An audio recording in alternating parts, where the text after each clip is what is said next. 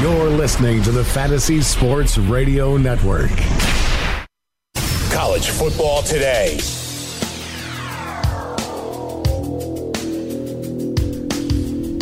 Back on college football today, top 25 battles. Doesn't get better than this. Here at Fantasy Sports Television and Radio Network, we've partnered up with a great organization, DKMS. You've heard Rich and I talk about it. It's an organization looking to delete blood cancer throughout the nation by looking for donors. And here we have a great fantasy sports game with the opportunity, Rich, to win Super Bowl tickets. We throw around the term heroes a lot these days, and sometimes it's warranted, sometimes it's not. I, I, think of heroes as people who are willing to give back to save lives, and people who are bone uh, marrow donors really fall into that category. I think it's a heroic move. I love the fact that we have teamed up with DKMS. So, yeah, you, you could play free fantasy games week after week.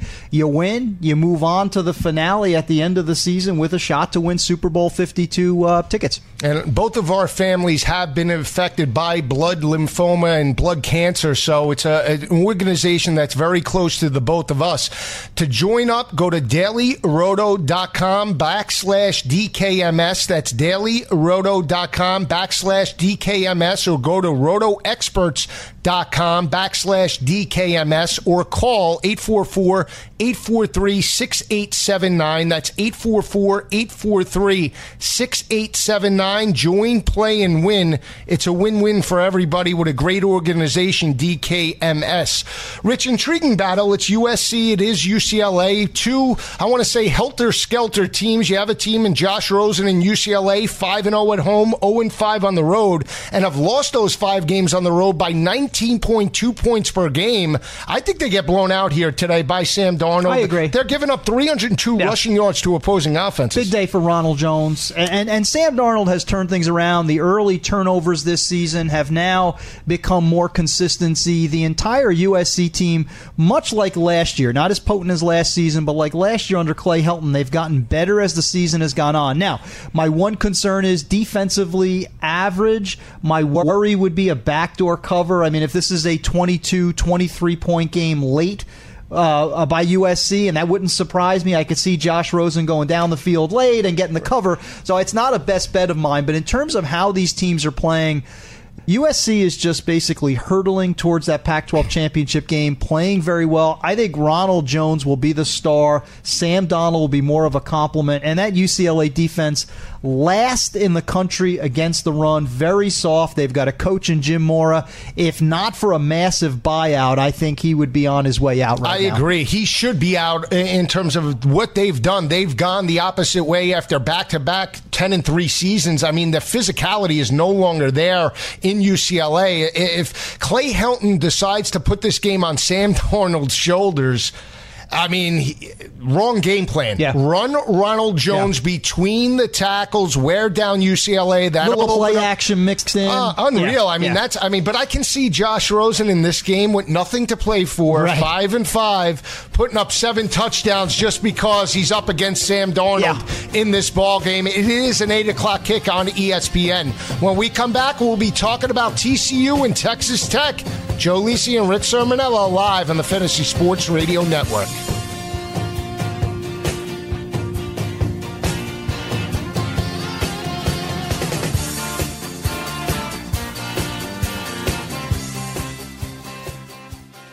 Playing daily fantasy basketball this year? Consider Daily Roto your go to resource. Whether you play on DraftKings or FanDuel, Daily Roto's customizable projections, podcasts, strategy guides, and lineup optimizer will help you compete with the pros in a fraction of the time. With a team featuring Millionaire Maker winners and live final champions, there's no better place to get your NBA DFS content. Better yet, you can save 10% using the promo code FNTSY. So go to dailyroto.com slash premium and learn more about our awesome product.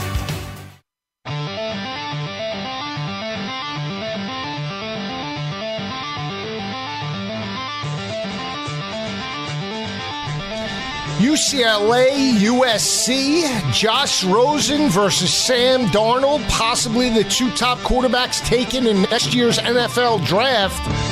But to me, it comes down to the rushing attack of USC and Ronald Jones. UCLA not playing with a physicality. I think USC dominates this ball game. They're going to try and put up 50. I think they get 50, 52 to 30 over UCLA. Yeah, I'm going to take USC. The backdoor cover does concern me. I can't lie about that. Just because you have such a talented quarterback, Rosen, you wisely brought it up in the last segment where he's going to he's going to play fast game. and loose, and he's going to try to compete with Sam Darnold. I love the matchup between the quarterbacks. Hate the UCLA defense. Hate the lack of physic- uh, physicality on that entire UCLA team. USC is just better. I've got to go with the better team.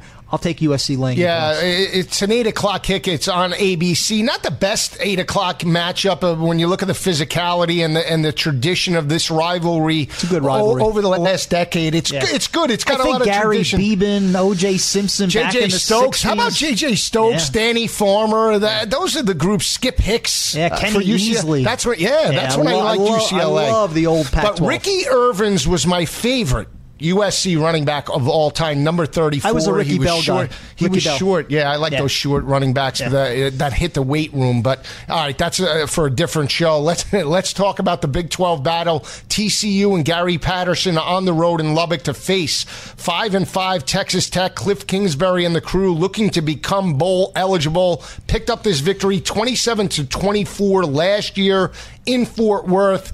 But I'm still banking with no Kenny Hill. I know Sean Robinson gets the start, but I'm banking on the TCU defense holding opposing offenses to 82 rushing yards per game and 27% on third down conversions. They make Texas Tech one dimensional and pick up a gutty 13 point win in Lubbock. This is a huge game for TCU. I know we're all focusing on what happened last week. They lost a tough game to Oklahoma, pivotal game.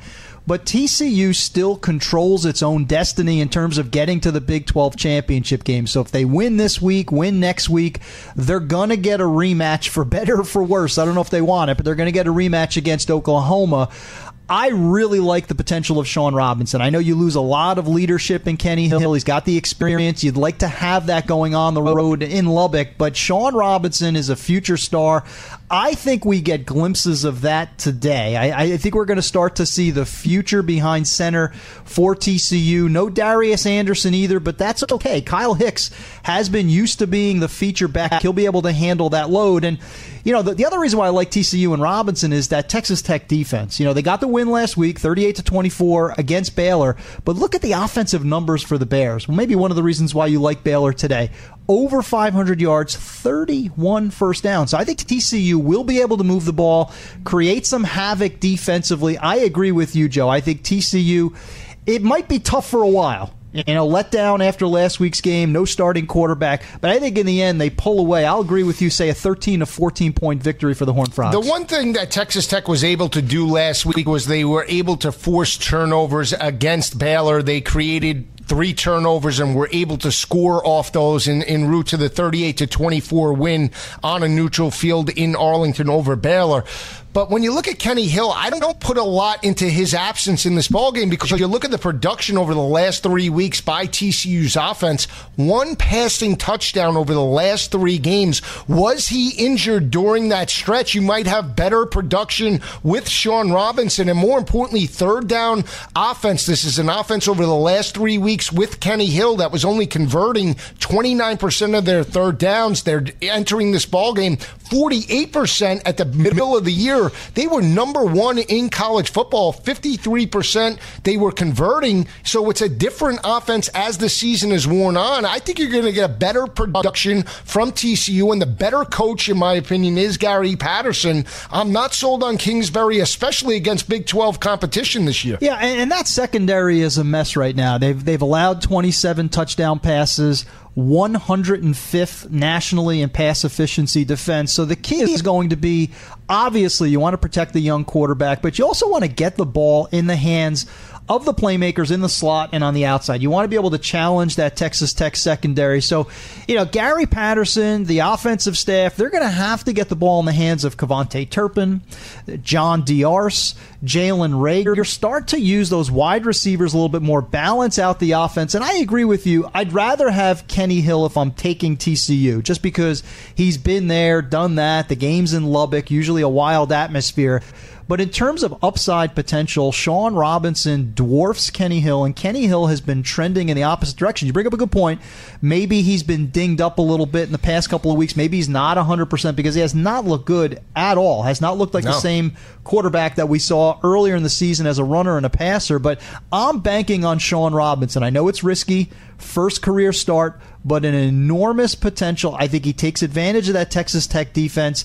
And again, I agree with you. Gary Patterson versus Cliff Kingsbury is a mismatch. Yeah, a lot of pressure on Texas Tech now. They're five and five. I, have said it before. This is a team and a coach that's on the hot seat in Cliff Kingsbury. He hasn't lived up to the expectations, maybe from an offensive perspective, but he's right around 330 winning percentage within the Big 12. We're not talking about an upper echelon team here since Mike Leach left. I mean, he had that team in the top, at least the top 15 yeah. for much of his tenure there. He's taken it the opposite direction. So I think TCU 13 point win. I think 33 to 20. I, I could see a low scoring game and TCU's defense forcing Texas yeah. Tech to work here. And, and, I think it will be close in the first half. I, I just don't think Texas uh, uh, TCU is positioned to just run away, especially with a young quarterback. But defense significantly better than uh, Texas Tech. The ability to create turnovers, their secondary play. They'll be challenged. They'll be challenged by Nic Shimonick. I, I get that.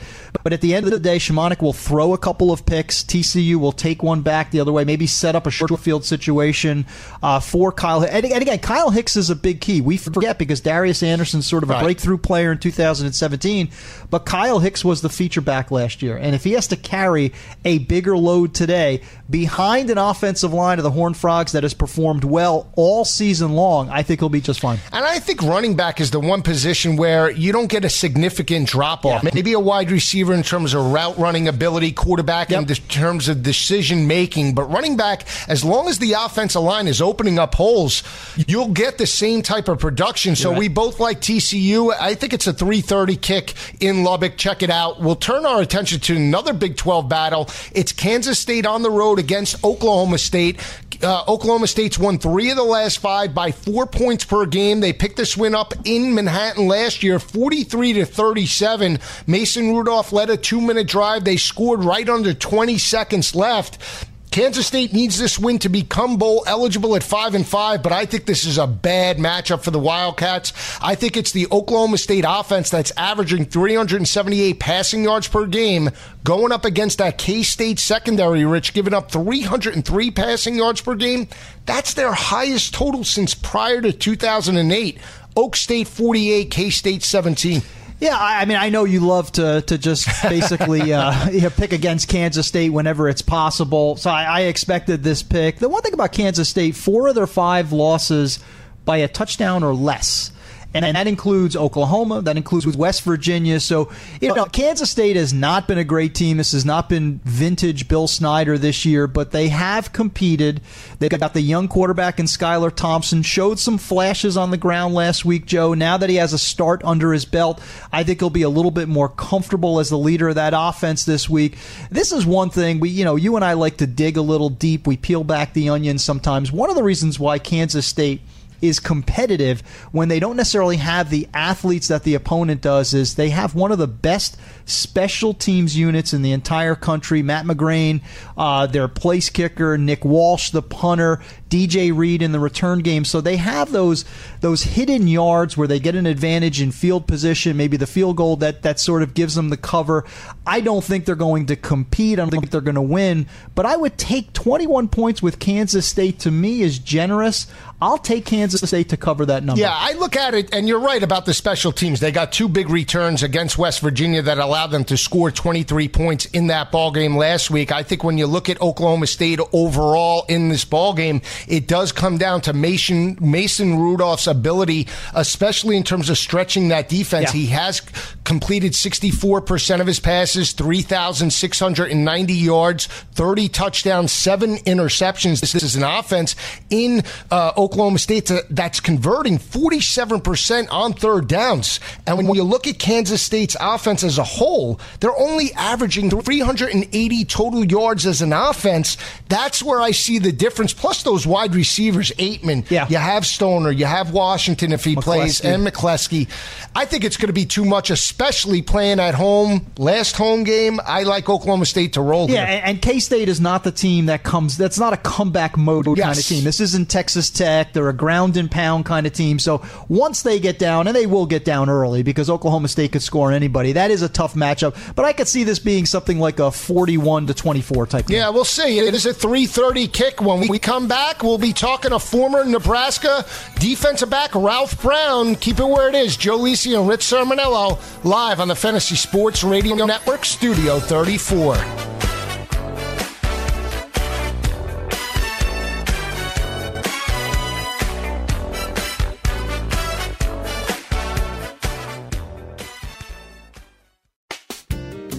If you're playing daily fantasy basketball on DraftKings or FanDuel this NBA season, you need to sign up for Daily Roto. Built by a team featuring millionaire maker winners and live final champions, Daily Roto's customizable projections, podcasts, strategy guides, and lineup optimizer will help you compete with the pros in a fraction of the time. Better yet, you can save 10% off using the promo code FNTSY. So go to dailyroto.com backslash premium to learn more about their product.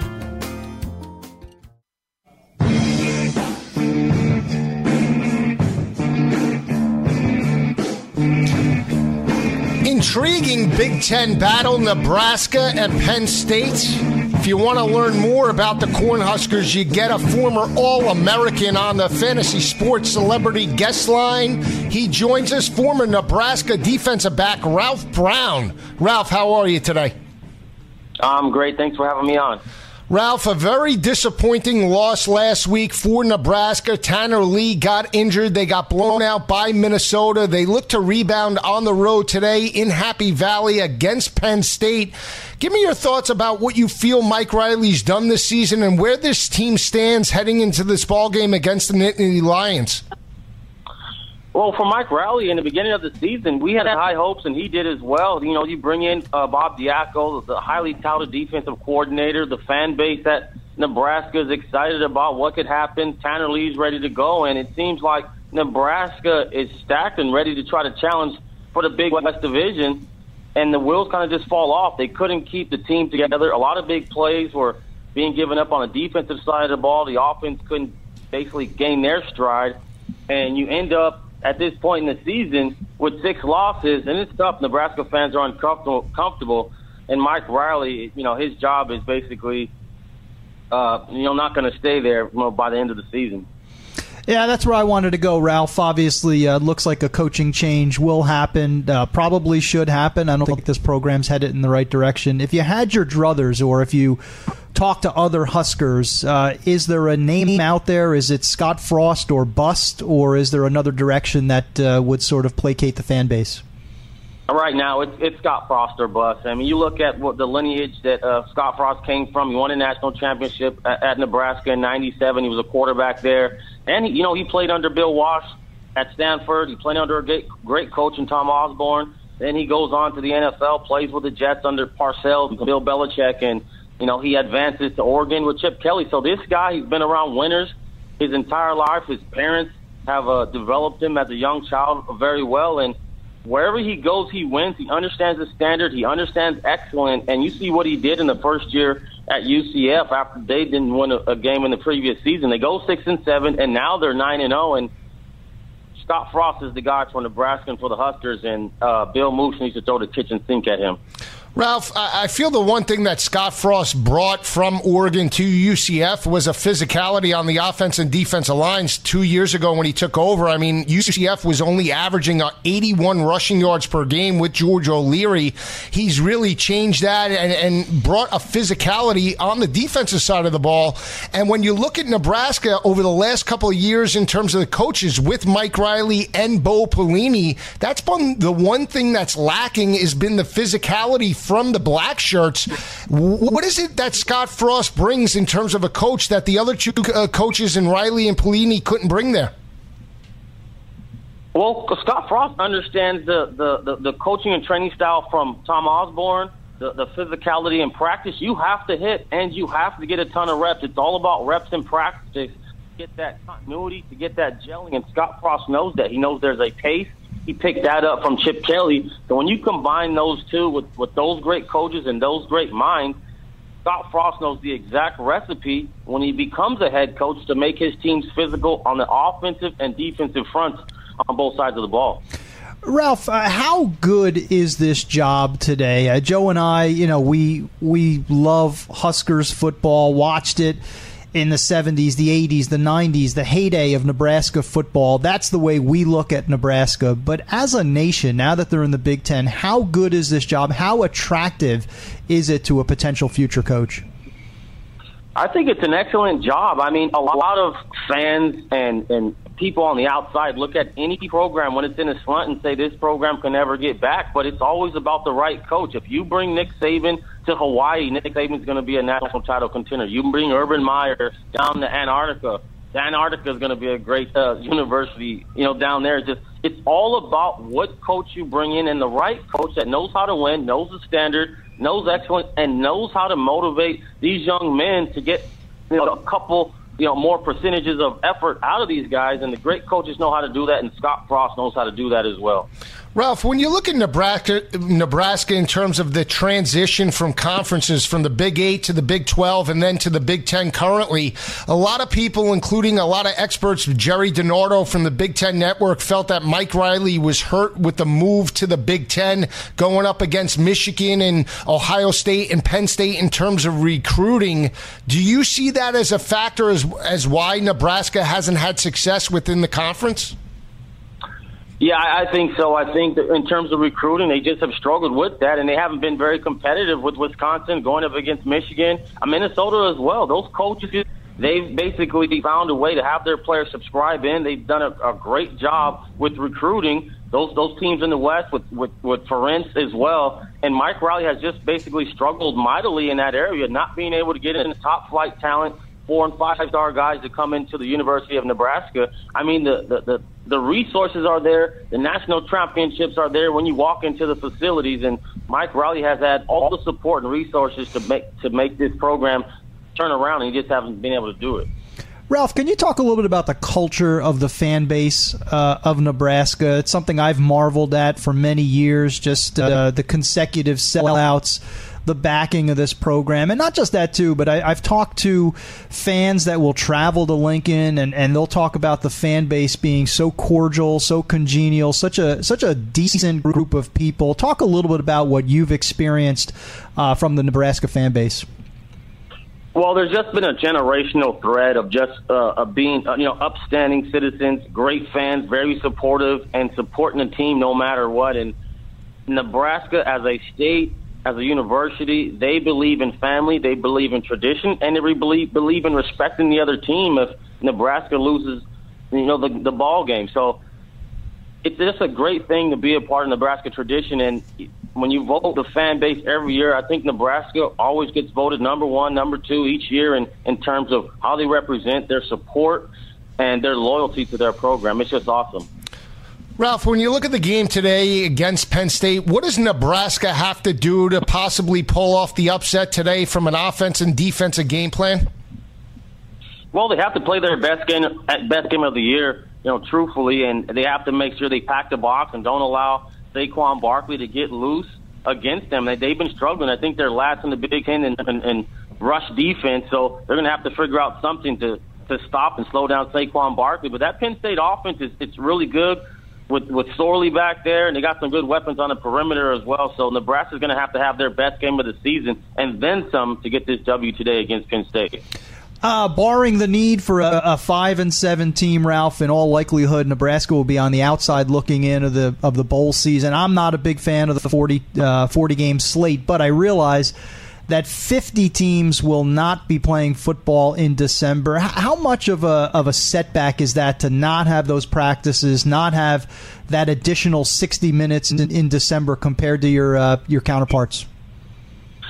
Yeah, I think it's a, it's a big setback, and it's just it's disheartening if you're a player. You don't get to play in a bowl game. You don't get those extra reps. You don't get to continue your season to prep for a bowl game. There's a lot of added advantages in terms of getting bowl gifts and still being able to play football in Nebraska. I don't know how long it's been. I have to do the research when the last time Nebraska uh, didn't go to a bowl game, and you know the fan base is going to be broken from that. But uh, you know, it happened this year. Nebraska needs to make the right choice and bring in the right coach after this season so they can get back on track. Ralph, I know that you were inducted a few years ago into the Nebraska Hall of Fame. You played with guys like Mike Minter and Mike Brown in that secondary. What did it mean for you to be inducted into a, a great, a great class, that uh, Nebraska Hall of Fame? I mean, it doesn't get better than that, does it? No, it doesn't. I mean, uh, it was just such a humbling feeling when I got the letter in the mail that I was being inducted into the Hall of Fame. Got the phone call post letter and it just basically, you know, it was just an exceptional experience going into the Hall of Fame with all of those great names before me and with me, Mike Brown, Mike Minter, uh, Mike Mike uh, Booker, a lot of great uh, defensive backs that went into the Hall of Fame for Nebraska, and I was just privileged, and it was an honor to join in and be uh, alongside them in the Hall. Ralph, great insight and information. When Nebraska does name its new head coach, we'd love to get you on and get your opinion. Oh, definitely. I, I can't wait, and hopefully we can bring Scott Frost home. Great insight and information. Former yeah. All American, former Nebraska, well, he's current Nebraska Hall of Fame. I mean, one of the most dominant defensive backs in Cornhuskers history. You look at some of those national championship teams. I mean, unbelievable, yeah. and a physicality of the black shirts. Yeah, and that was the heyday of Nebraska football. I was a big fan of Tom Osborne growing up and the type of program that he ran. His ability uh, to to pluck kids from around the country, bring them to Nebraska. That was a destination type spot for young kids. They they were physical, you know, the the Dean Steinkuhlers, right? The Dave Rimingtons, those type of bare knuckle offensive linemen that typified the culture and the personality of that program. And it's unfortunate to see them at four and six right now, possibly headed to a four and eight season. But I found it interesting in talking to Ralph that he is very unabashed, outspoken. Oh. They want Scott Frost. I mean, because sometimes this time of year, people will say, "Yeah, listen, let's let's let's give Mike a shot," and you know, until he's replaced, we're not going to discuss it. But you could hear in his voice that he. Uh, the alums, uh, the, the fan base, they want Scott Frost, which is going to create an interesting scenario for AD Bill Moos. They want family. Yeah, you know, what Bo Pelini wasn't family. Mike Riley wasn't family. They want a guy that understands yeah. the culture. And and Mike Brown and Ralph Brown and Mike Minter, they all understand the work ethic and what it took to win a national championship in 95 and 96. It Would be a huge get. It would be a huge, huge. get for the program and you talk Scott about Frost. some of the great running backs in uh, in Nebraska history. Keith Jones, Doug Dubose, Corey I am Ross. hip. How about I am I, hip? Well, I like Corey Ross. He was yeah. one, number four. He changed to number 22. But uh, college football history, I love talking about it. When we come back, we'll be joined by Game Time Decisions host Gabe Morency. We'll get his best bets. 3.30, 8 o'clock. Keep it where it is. Joe Lisi and Rich Cirminiello live on the Fantasy Sports Radio Network, Studio 34.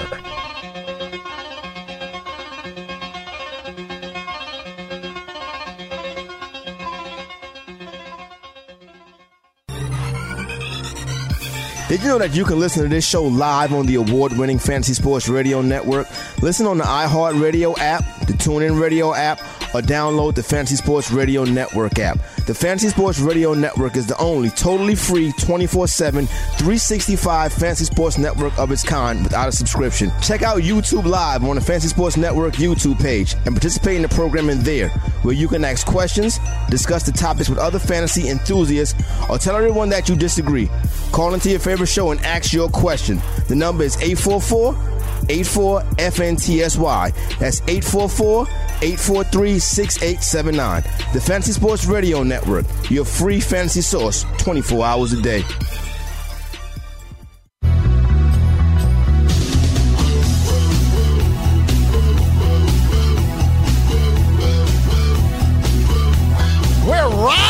Into the 3.30, 8 o'clock games, hairbands, rock and roll. Let's talk to Game Time Decisions host Gabe Morency. Gabe, I know you're locked, loaded, and ready in your DXR racer chair. Love the DXR racers. Absolutely love them. I wish I, I, I wish I had like 14 of them spread around uh, the house.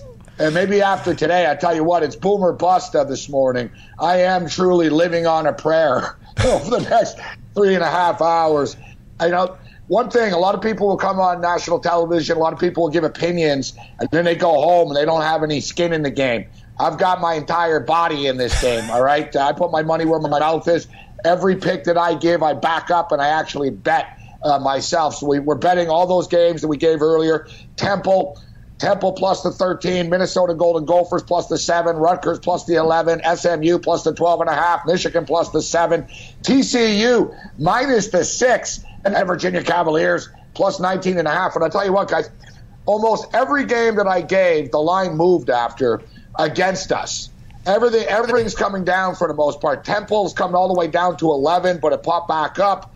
And I heard you guys talking about this North. Uh, I heard you talking about the UAB uh, Florida Gator game, and I'm fired up for this game. I, I like UAB a lot in this spot.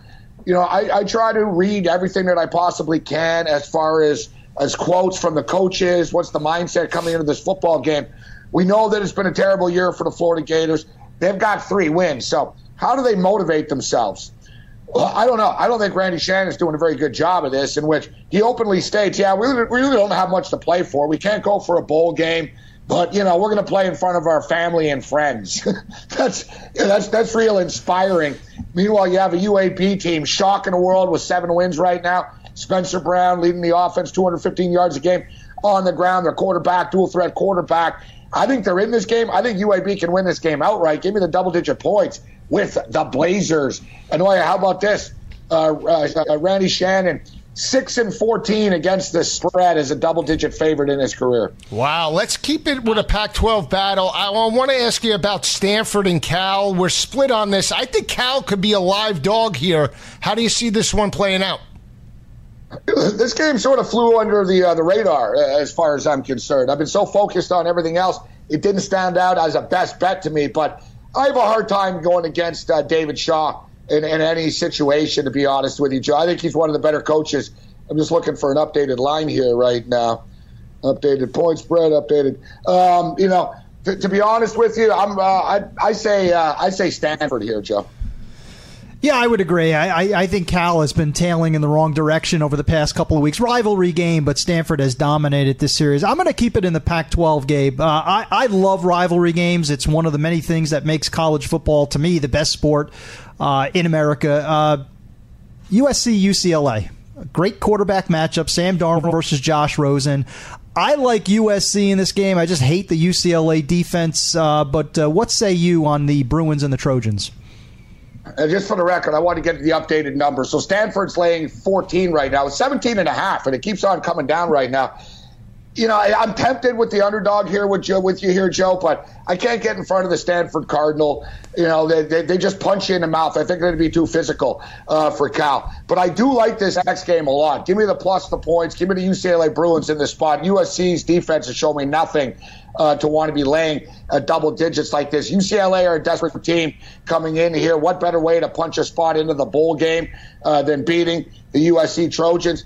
The over is the way to go in this game. Over 70 uh, is the way to go. The game's going to be a freaking track meet. They'll probably put up about 45, 50 points in the first half alone. We know weather's not going to be a factor here. I think I like the over a lot in this game, but I'm taking the points with the UCLA Bruins.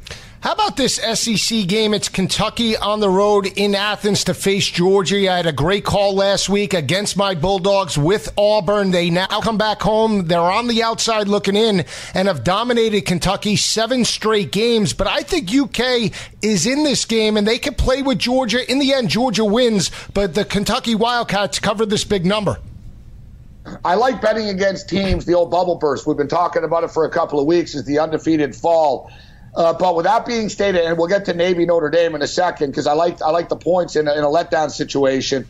I wonder is Georgia let down? They only have one loss. They're still going to their conference championship game. I don't think they let up. This is the one that worries me.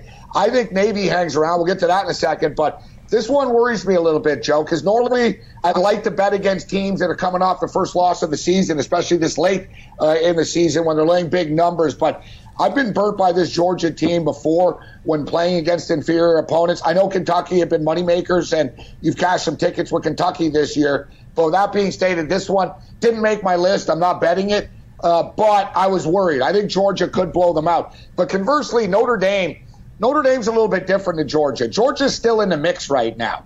There was a lot of talk about Georgia. Uh, you know, oh, they can lose, and you know they're going to the SEC championship game. Georgia, even though they lost, they still control their own destiny. All right, they they do. They go to the SEC conference championship game. They win. They're going to the playoffs. Georgia's season isn't over. Notre Dame knows it's over now. Notre Dame knows we're not going to the playoffs. And and now you're getting Navy coming in here.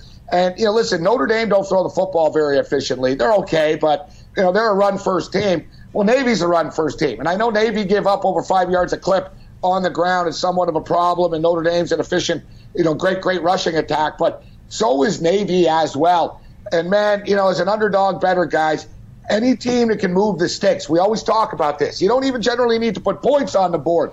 Move the sticks, eat the clock. Can I do that? Can I get first downs? Yes, I can. There's a concern if Navy falls behind by too many points because they can't come back if they got to throw the football. But 18 points is an awful lot of points to be laying here with a smash mouth football team like the Naval Academy that's going to show up. You know, this, this, team shows up on a weekly basis. This, this hasn't been their best year, but you know you're going to get an honest effort from them. And I think the kids on Notre Dame could be a little bit let down and disappointed after the uh, the blowout loss last week. Give me the middies plus 18. Gabe, one of the one of the many reasons why it's uh, it's great to have you on every week, twice in every show, is the depth of the knowledge, depth of the games.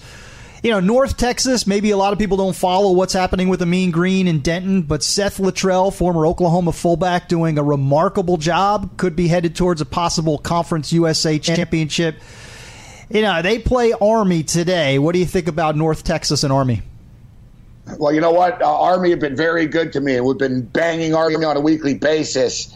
Uh, we've been picking our spots correctly, and I like this Army football team a lot. In fact, I think the wrong the wrong Monken's probably in the NFL. Like the Tampa Bay Buccaneers, number one, the Bucks should uh, their quarterback shouldn't take Uber, and number two, I think the Bucks would be better off running the Army offense than the offense they're running.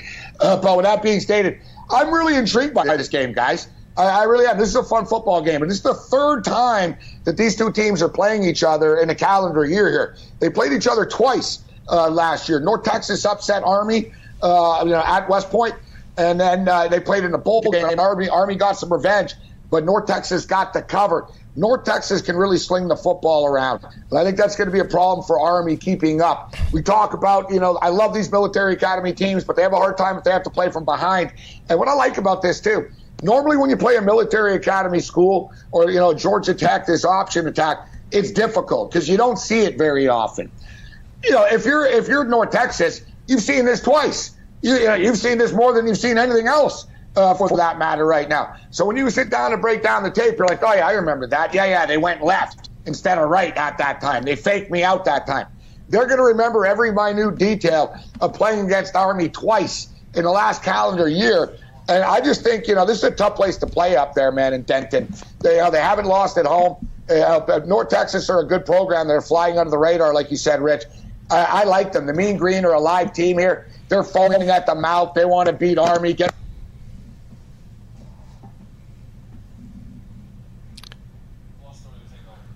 All right, Gabe, we'll get you back. We'll be tweeting as the games start. Good luck. Great insight and information. I happen to like North Texas today as well. They got the they got the victory in the regular season last year, like he mentioned. Did lose the bowl game to Army, thirty-eight to thirty-one. But I do feel it's the speed on the perimeter.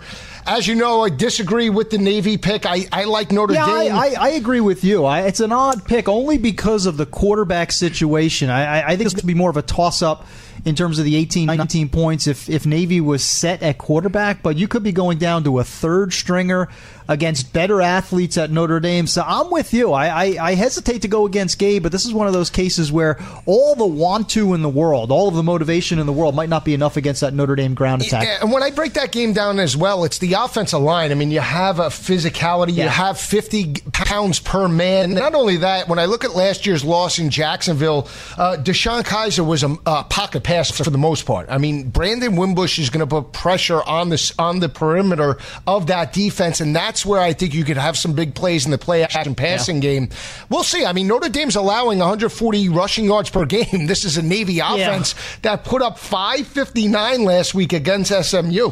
Well, and that was with Malcolm Perry behind center. I don't know. He's not going to be 100. percent right. I don't know if he suits up or not. But the other thing to keep in mind is some years Navy is really feisty on defense. They've had some good linebacker cores. They'll they'll press right. from the secondary and really defend the run well. That's not the case this yeah. year. They're allowing almost five yards a carry. So if Notre Dame has even a hint of motivation in this right. game with Quenton Nelson, Mike McGlinchey up front, right. they should be able to blow Navy off and, the ball. And the one concern for D- Navy defensively, only 12 sacks. If they can't get pressure on Brandon Wimbush and he's allowed to pick apart that secondary, I yeah. think that's where you see some matchups and the speed of Notre Dame on the perimeter at the wide receiver position. Yeah. So we'll see. But we're all on Virginia today, and I like when we're all on the same team. I mean, I hope Benkert jumps up early, gains some confidence, and we'll see how it plays out at Just 12 give o'clock. him some help and catch those catchable balls. That's all. When we come back, it's best bet time. Keep it where it is. Joe Lisi and Rich Cirminiello. Five minutes to kick. Fantasy Sports Radio Network, Studio 34.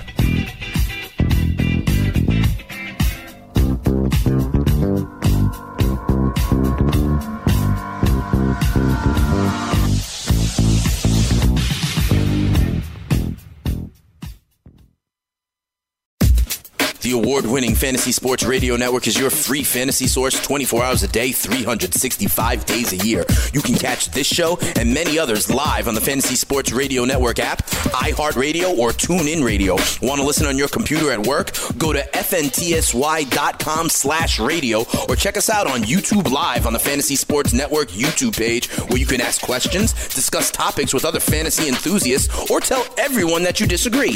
Call into your favorite show and ask your questions on the air. The number is 844-843-6879. The Fantasy Sports Radio Network is the only totally free 24-7 365 days a year fantasy sports network of its kind without a subscription. The Fantasy Sports Radio Network, your fantasy source.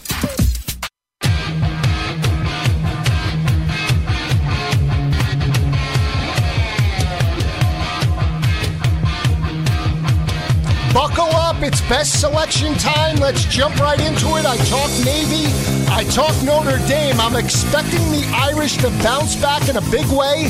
I love Notre Dame over Navy today, 52 to 17, Rich. Uh, I would agree with you. Close to a best bet for me. If you're Navy and you're going to compete with Notre Dame, you better have a healthy quarterback, yeah, and we'll, they don't right now. We'll see. 330 kick LSU.